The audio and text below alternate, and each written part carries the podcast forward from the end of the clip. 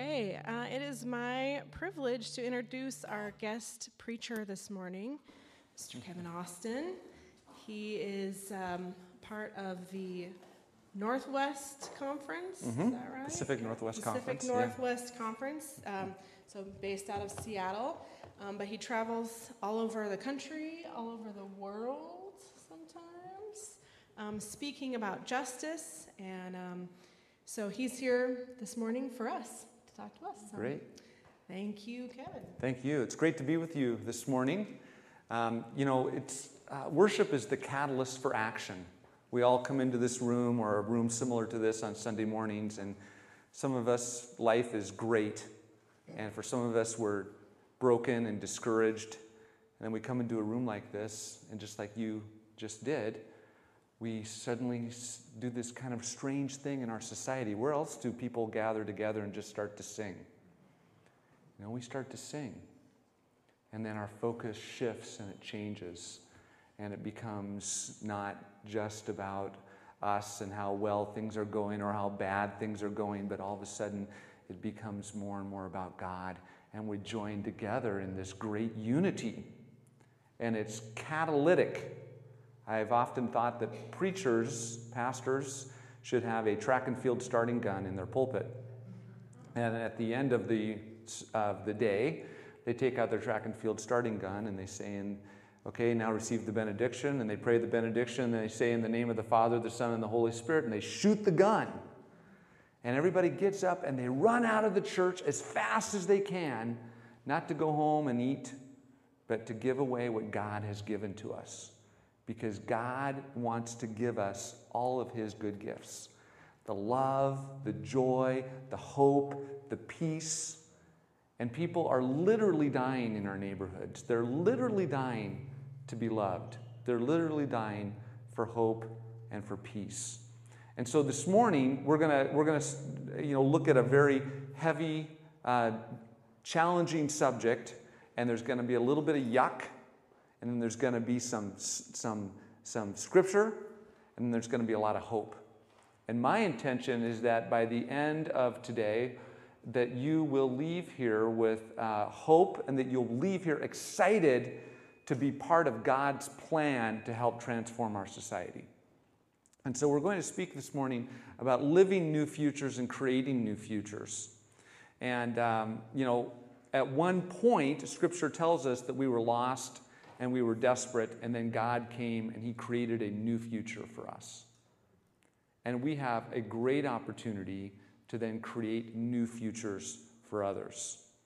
So that's, that's where we're going this morning. Now, just before I begin, I, I want to just point out my, my new friend Mark. Mark, will you just wave? I spent a whole bunch of time with Mark yesterday, and Mark is the, the key leader in this area for World Relief, and they're doing fantastic work. And uh, so, applica- some of the application points for today's message can just be uh, go see Mark. Go see Mark and, and, and, his team. And I know some of you are involved with, with World Relief already, so want to point that out. This first slide that you're going to see up here is a picture that I took in, uh, in Cambodia. And uh, the screen is a little small, but I, I really like this picture. I was uh, taking a bus, and um, we stopped at a, at a bus stop, and and I got off and I had my camera. I've got a really nice camera and I love taking pictures. And, and this picture was just perfect for me because she looked right at me. And this is a young girl in Cambodia and she's selling duck eggs. And I took this picture and I went on and I did my trip. And um, this was early on in my growing awareness of what's going on in the world. And later I reflected back on this picture and I thought, what was she doing at the bus stop selling duck eggs. She should be in school. This girl should be in school. Why is she not in school? Where, her, where are her parents? What is her story? What is her story? I served as a missionary in Thailand for seven years, and we lived very close to what's considered to be uh, one of the largest sex tourism spots in the world. People that look just like me, men that look just like me, that go to Thailand primarily for the sex industry. And um, I started, I wrestled with that. It's like, what's going on here? Why is it so big and so, so pervasive in Thailand? And what, what is my responsibility as a Christian? What's my responsibility as a free Methodist? What's my responsibility as a man?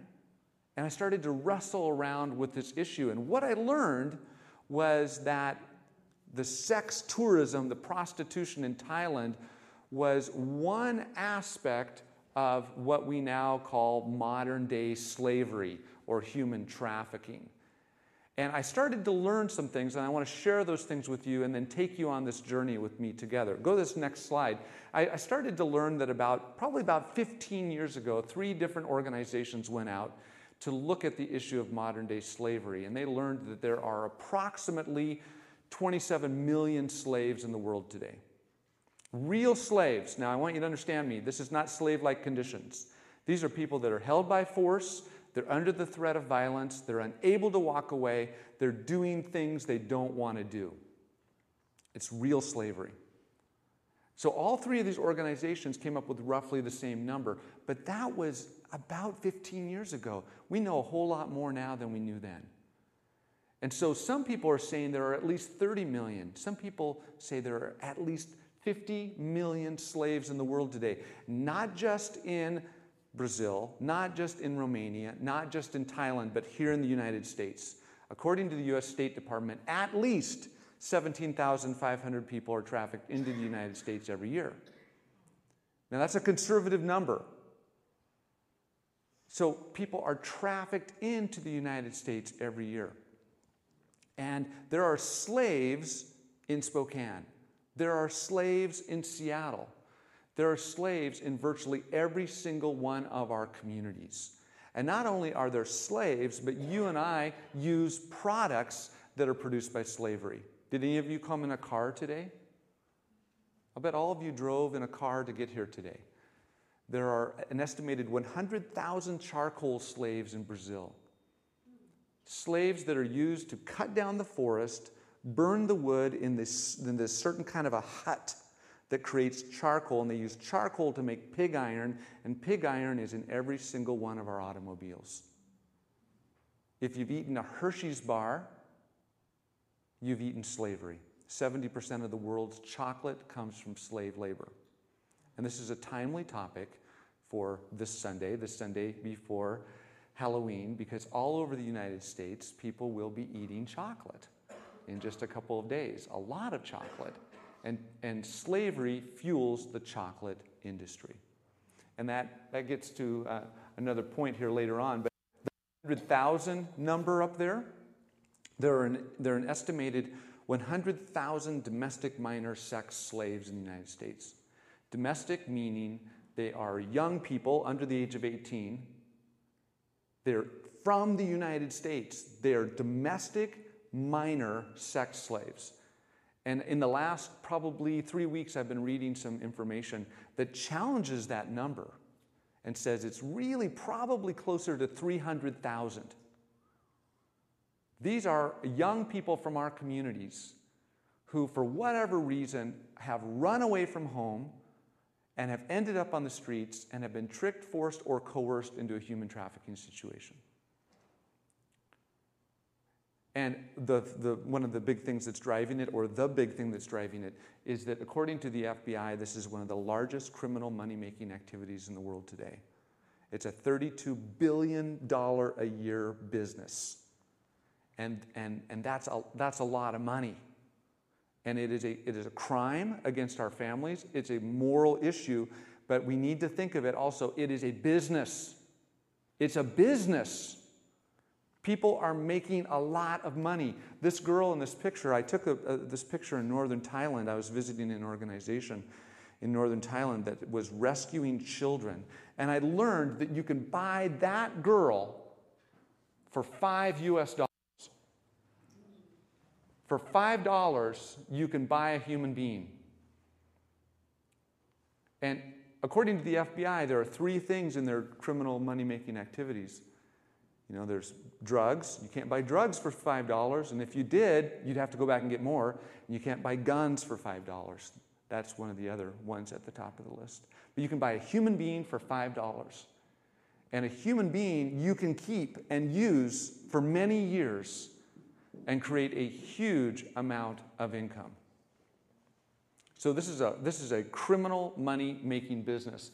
And then that last stat up there is 48 hours. According to the Polaris Project, when a runaway hits the streets of some place like Seattle or Chicago or LA or Spokane, we have about 48 hours to intervene before a human trafficker comes and tries to trick them, force them, or coerce them into a human trafficking situation.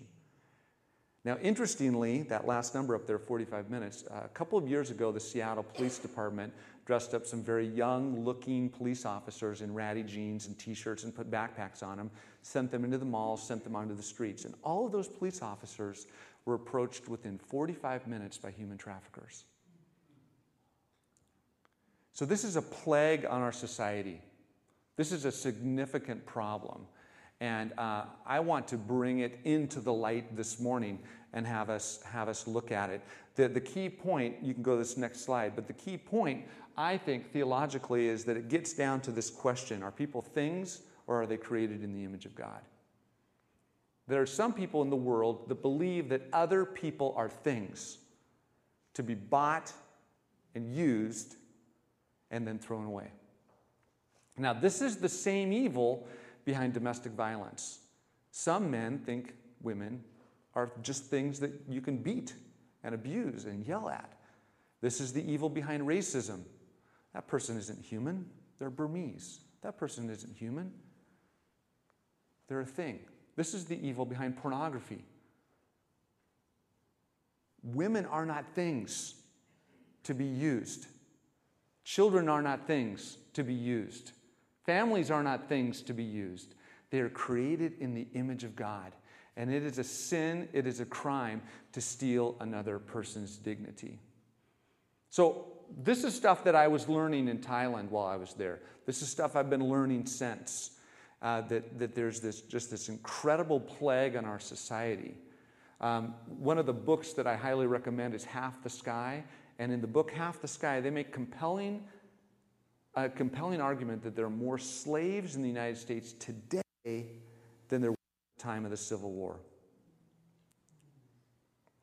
Now, let's, let's look at what's going on in Scripture. If you go to, this, go to this next slide, you know, I started looking at Scripture a little bit differently. You know, Joseph was the first victim of human trafficking. You know, his brothers beat him up and they sold him into slavery. That's, that's Sunday School 101.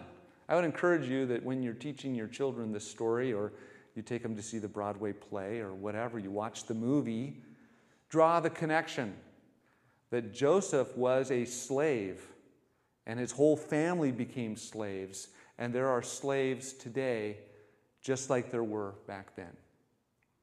This next slide shows you that uh, you know the story. Moses came, God used Moses to free the slaves. And, and let me point out that this is the longest story in our book. Starting with Joseph, going all the way through the Exodus, this is a very long story. And the whole point of the story is that God redeems us out of slavery. God wants to free us physically, emotionally, spiritually. I was at a, a leading Christian uh, college uh, last spring, and I had about 50 bright, lovely young college students in front of me and from Christian homes. And I said, I asked them a question What was the day called? What were, what were they doing when Jesus was killed? Somebody raised their hand. They said, Good Friday. I said, Well, that's what we call it. But no, that, that's, that's not correct. What were the Jewish people, what were Jesus' family, what were they all doing when Jesus died on a cross? And none of them could tell us. None of them could tell me on what day did Jesus die? What was the main point?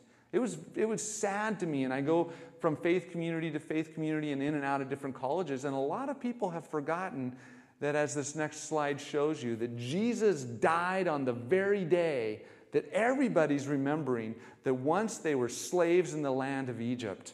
And while, Jesus, while Moses liberated the slaves, the work of freedom is completed in Jesus.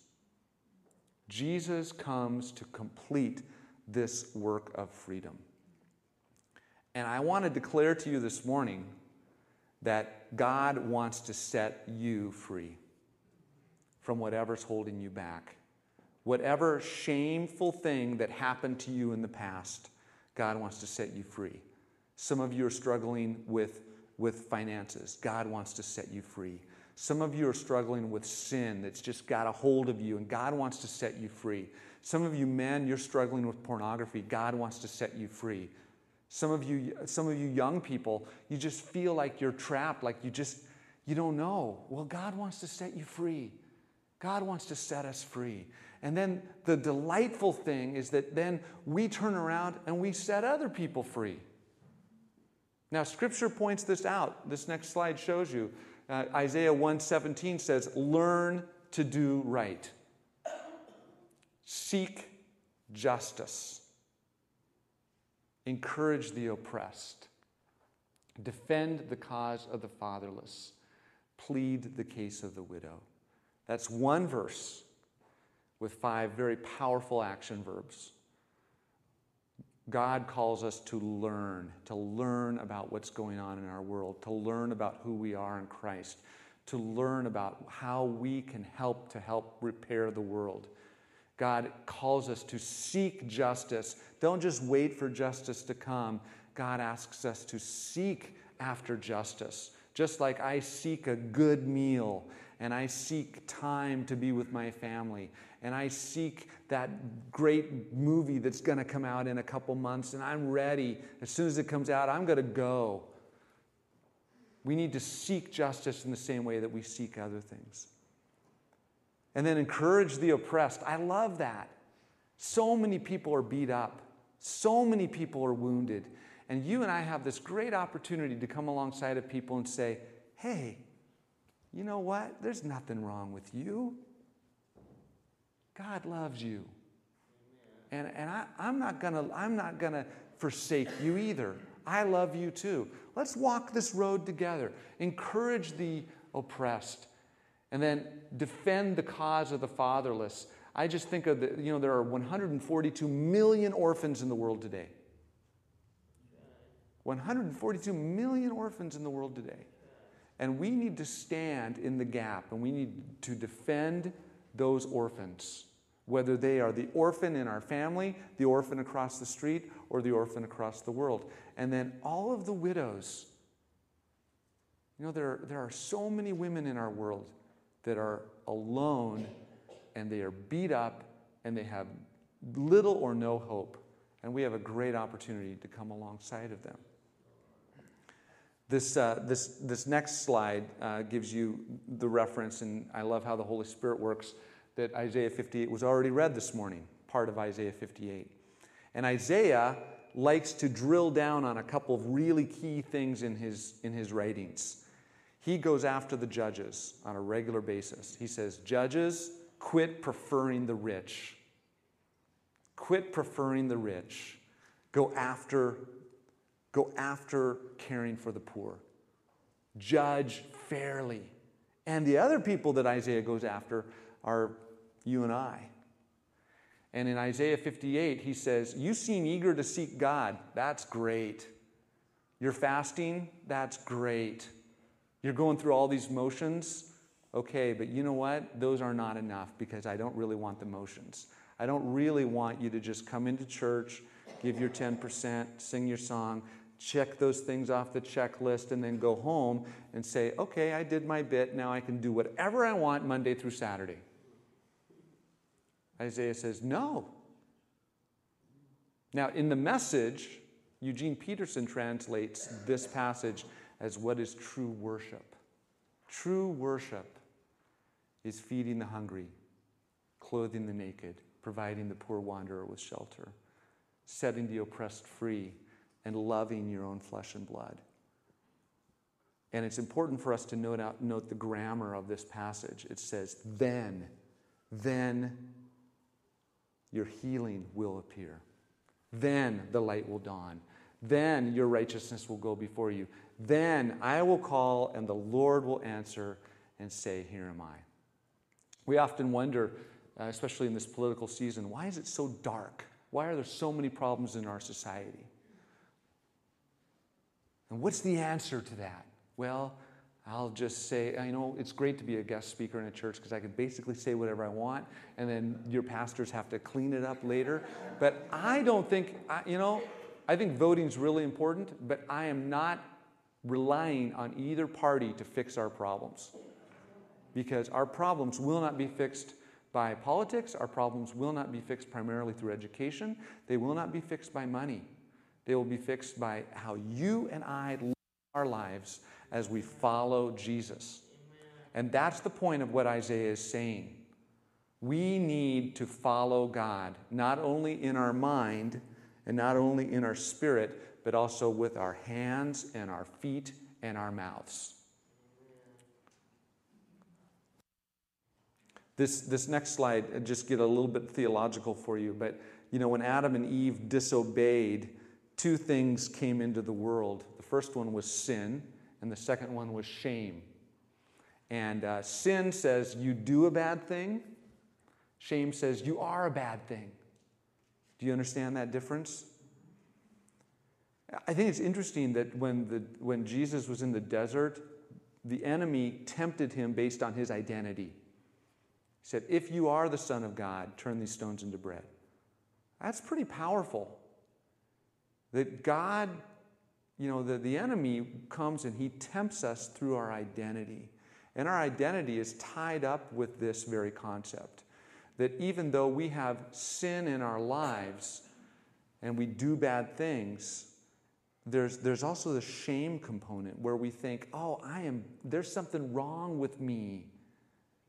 I'm, I'm dirty, I'm broken, I'm no good, I'm just a dirty, rotten sinner. But Jesus comes to do two things He comes to bring forgiveness, and He comes to bring healing and hope. And we do a really good job of telling the left side of that story. We're sinners, God needs to forgive us, and then we're saved. But I want to encourage us to also embrace the right side of that, in that there is shame in our lives and our, our identities are all messed up. And God wants to bring hope and healing into our lives. Now, the cool thing, and this is where I'm going, is that our job is not on the left side. I can't stand before you and say, Brothers and sisters, I forgive your sins. That would not be appropriate. Now, if Mark and I have a fight, then I can go to Mark and I can say, Please forgive me. And he'll forgive me. So there is this, this element where we are agents of forgiveness. But our job is to cooperate with God and to work with God to bring hope and healing to the world. And we have been given everything we need to do exactly that. You are among the most powerful people on the planet. You can read, you've got expendable income, none of you are going hungry, none of us will be killed today because we're meeting in this church. And not only that, but we live in the power of the resurrection. We have the Holy Spirit. Wow, there's nothing we can't do. Now, the Free Methodist Church, and you know, sometimes I'm in Free Methodist churches and people don't know they're Free Methodists. Do you guys know you're Free Methodists? Um, this is a Free Methodist church, and the Free Methodist Church has a special preference for the poor. We empower women in leadership, and we work to bring holistic freedom. And the Free Methodist Church believes in what I'm saying this morning. And in 2007, we adopted a very strong resolution against modern day slavery. And it's going, to be, it's going to be hard for you to see it, but I'm going to read it to you. It says Slavery and human trafficking in all their forms are unjust, destroy human dignity, and devalue human life. We denounce and resist all forms of slavery and human trafficking, indentured servitude, trade slavery, sex slave trade, the forced sale and or transport of people forced adoption for profit, and mail order bride for profit in all its forms. Page two, we actively oppose slavery by establishing local and global networks in conjunction with existing Free Methodist ministries to combat slavery through prayer, education, advocacy, rescue, protection, rehabilitation, and the reintegration of victims, and the call for application of justice and opposition to the people and organizations responsible for human trafficking.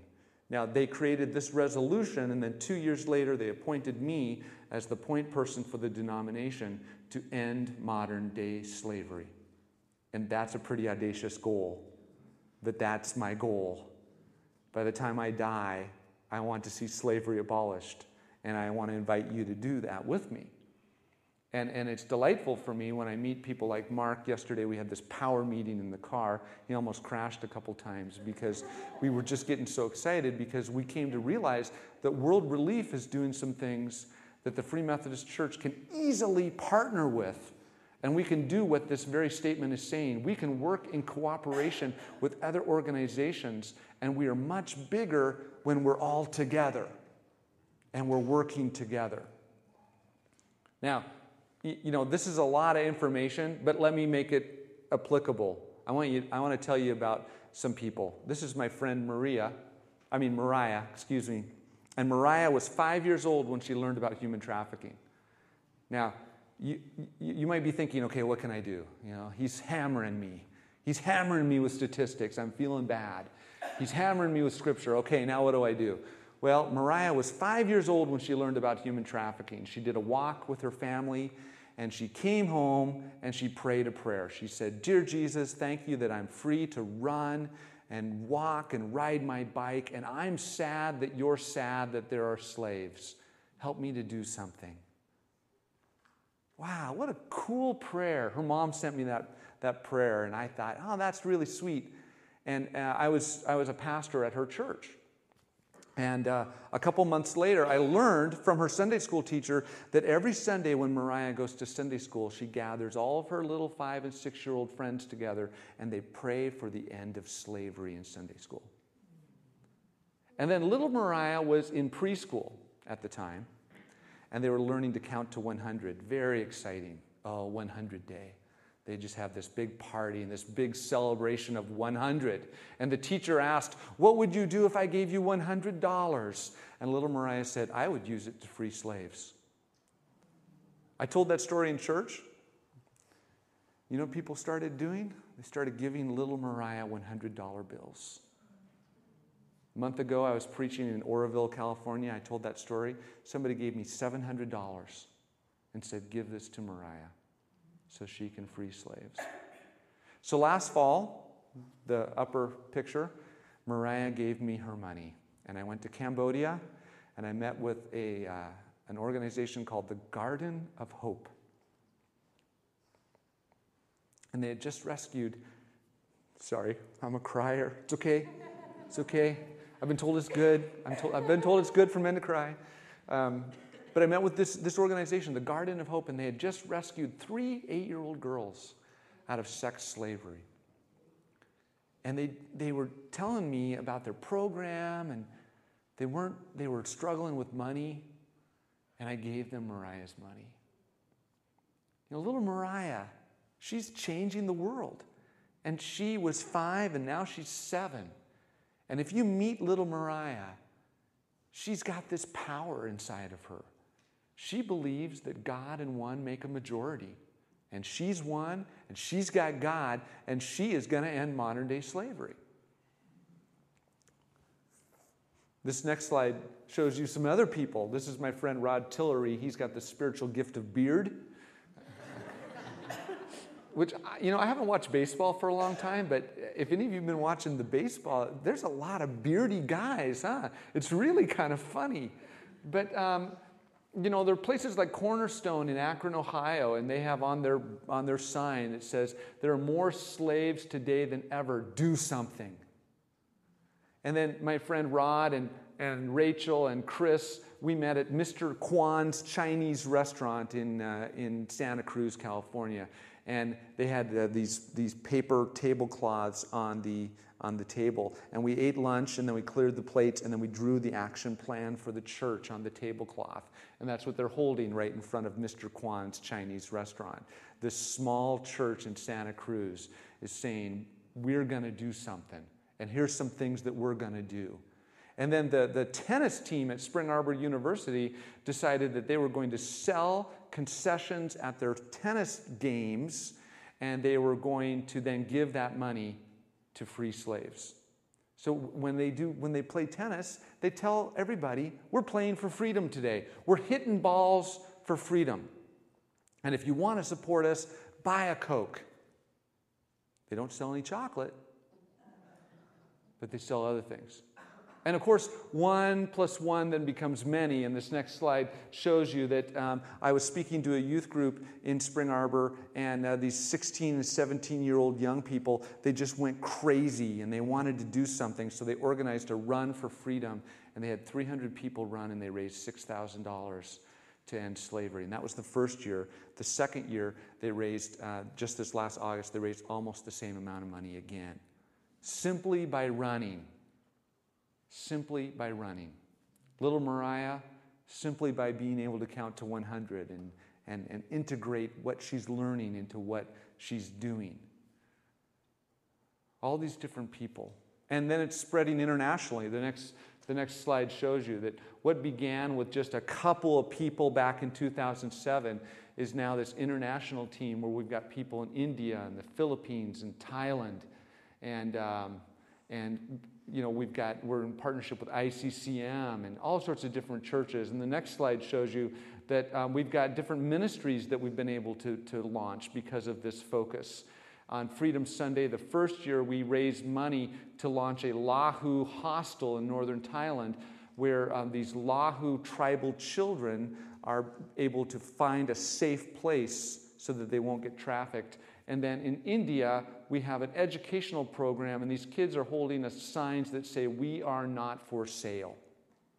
And the Free Methodist Church all over India is educating families on the dangers of human trafficking. Because we believe that people are not things. And we believe that God wants to set all of us free physically, emotionally, and spiritually. And this next slide shows you that this has evolved into what's called the Set Free Movement.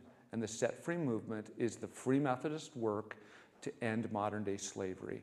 And we partner with YWAM, we partner with World Relief, we partner with Not for Sale, we partner with International Justice Mission.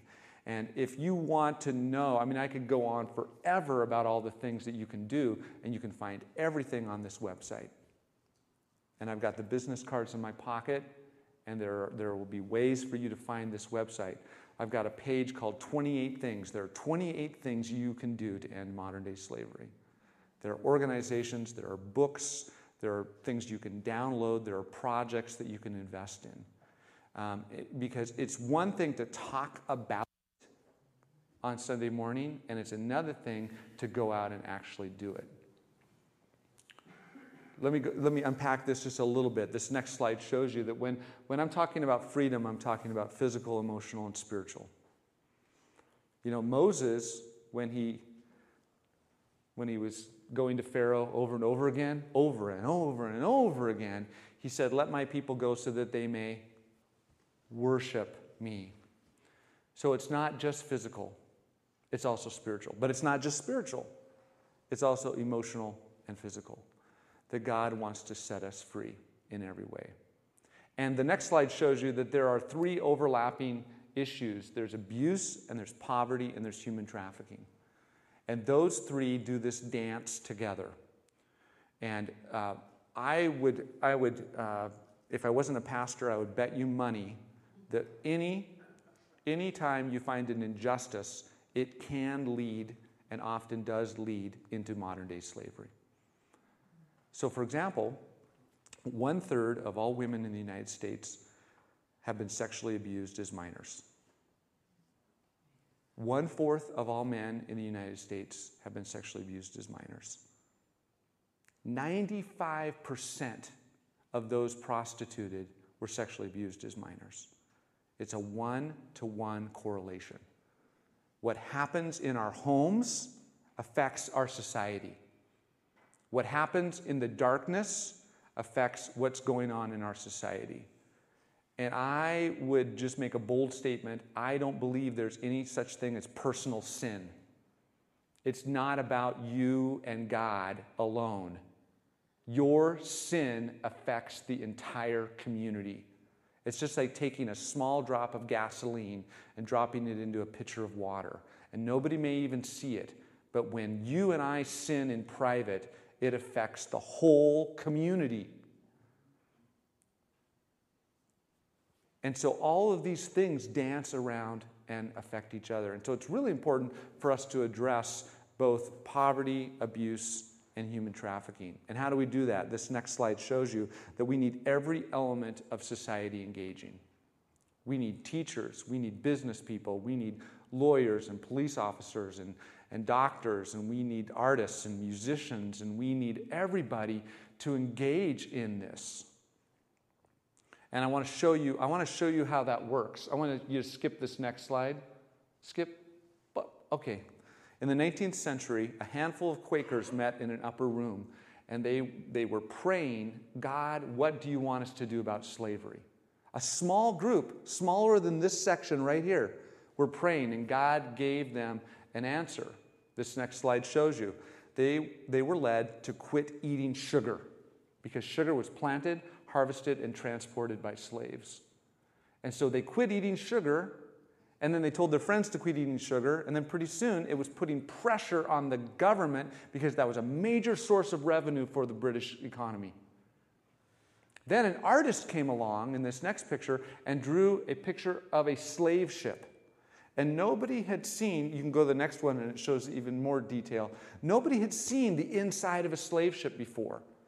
They were, um, they were appalled, they were shocked, and, uh, and it woke people up. So you have people of faith who engage in business, and then an artist comes along, comes along, and then the next person was William Wilberforce, who then is a parliamentarian, a law and government starts to engage. And then the next slide, some, some songwriters came along and started to write songs. So the song we sang this morning, Amazing Grace. And can it be, O for a thousand tongues to sing? And did you know that O Holy Night, which we sing all around the world every Christmas Eve, was banned in France as an abolitionist agitator song? It was a radical song, and I want you to remember that this Christmas Eve as you're singing and everybody's singing all around the world, and we're welcoming the baby Jesus who is going to die on the very day that everybody remembers that once they were slaves in the land of Egypt. We're celebrating the Savior come, and we sing the third stanza Chains shall he break, for the slave is our brother, and in his name all oppression shall cease. It's a radical notion. It was a radical notion then, it's a radical notion now. So, this, this creates a movement. You can go to that next slide. This creates a movement where all of us working together, partnering together, create change. Now, that example that I just gave you of the 19th century abolitionist movement, that took one generation to end slavery in the British Isles, to make it illegal, to break it apart. That's the goal today. In one generation, let's do it again. And it's going to begin and be primarily rooted in the faith community. And it's going to be rooted in a movement of prayer that engages business and uses the arts and uses law and government to make it happen.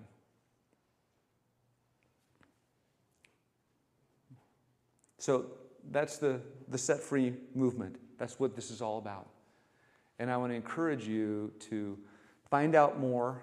We're going to have some question and answer after the service is over and uh, talk a little bit more about some things. Uh, and there are, this is just the beginning of a conversation. But I want to end with this last slide. Um, you know, mission statements are really important.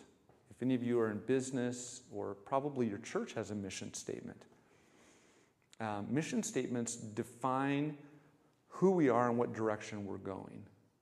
And in businesses, the mission statement drives all of the work.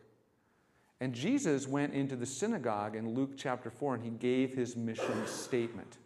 And this is our mission statement. He said, The Spirit of the Lord is on me to do five things to proclaim good news to the poor, proclaim freedom for the prisoners, recovery of sight for the blind, to set the oppressed free, and to proclaim the year of the Lord's favor. Now, in the context of the message this morning, I hope it's very clear to you that two of the five things are about exactly what I've been talking about today. Two of the five things in Jesus' mission statement are about setting the oppressed free. And, brothers and sisters, the Holy Spirit has not changed. The Holy Spirit is the same today as it was, as He was during Jesus' time. And the Spirit of the Lord is on you and I to proclaim good news to the poor. The Spirit of the Lord is on you and I to set the captives free. The Spirit of the Lord is on you and I to open the eyes of the blind and help people to see their need for God and see that God loves them and see that God wants to heal their shame and forgive their sin and make them a new creation. And to invite them to run into this glorious expanse of God's freedom. And then again, the Spirit of the Lord is on you and I to proclaim freedom for the prisoners. And then wouldn't it be great if 2012 and 2013 were the favorable year of the Lord for Spokane? Where the Holy Spirit working with us and with other Christians and other believers in Spokane, that the Spirit of the Lord was with us and we were going out and we were living and we were breathing and we were speaking, and all of a sudden crime starts to decrease and young people feel safer and there's less vulnerability, and domestic violence starts to decrease. And all these refugees that are coming in have people to pick them up at the airport and take care of them for three months. And we see slavery addressed, and we see alcoholism decreasing, and we see this, this, this spirit that just comes over Spokane. The Holy Spirit comes over Spokane and starts infiltrating and, and moving in the whole society. It's going to happen as you and I live in the power of the Holy Spirit and the power of the resurrection.